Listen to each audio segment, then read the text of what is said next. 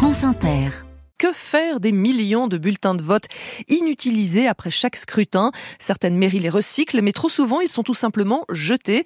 On va voir qu'il existe d'autres solutions. Bonjour Lionel Thompson. Bonjour Mathilde. Pour votre chronique L'esprit d'initiative, vous avez rencontré une créatrice qui a eu l'idée de transformer ces bulletins en mobilier pour des bâtiments publics. Ce projet développé par Flora Coel avec des municipalités de la région parisienne se nomme Avoter 2.0.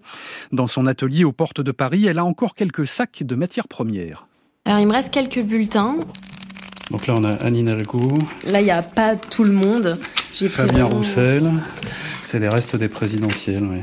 Et vous prenez tous les bulletins, gauche, droite, extrême droite oui, je prends tous les bulletins. Je n'ai pas envie de mettre en avant certains partis ou de donner mon opinion personnelle. L'idée, en fait, c'est de considérer le papier comme une matière brute, neutre. Tout est mélangé, donc euh, il y a ce côté-là aussi que la démocratie, bah, c'est plein d'avis différents et pour moi, euh, c'est pas le sujet. Le sujet pour cette créatrice, qui s'est spécialisée dans le réemploi de matériaux locaux, c'est plutôt de savoir quoi faire de ces déchets, ces bulletins inutilisés ou jetés dans l'isoloir. En les empilant, les compactant entre des planches, elle en a fait par exemple des bancs. Pour le banc, euh, l'idée c'était de créer des colonnes de papier, donc euh, toujours comprimées, avec une planche de bois au milieu qui est vissée entre deux planches de bois horizontales, et euh, de laisser des jours aussi entre les piles de papier pour permettre d'aérer le banc, qu'il soit pas trop lourd. Et donc j'ai mis des roulettes pour permettre bah, le déplacement du mobilier hyper simplement.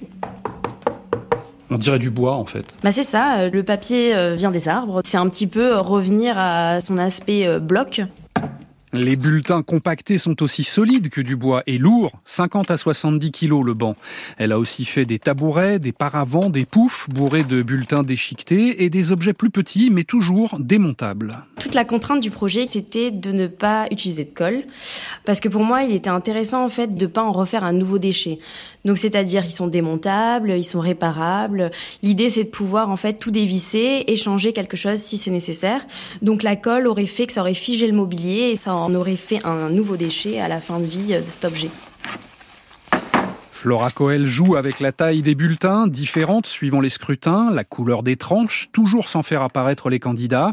Un travail qui peut être participatif, comme sa dernière intervention à Gennevilliers. C'était une initiative euh, d'atelier participatif, d'initiation au design circulaire, de sensibilisation aux questions euh, d'éco-conception.